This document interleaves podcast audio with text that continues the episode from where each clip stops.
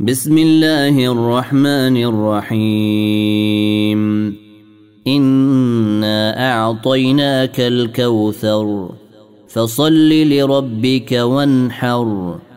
إن شانئك هو الأبتر. قل يا أيها الكافرون لا أعبد ما تعبدون.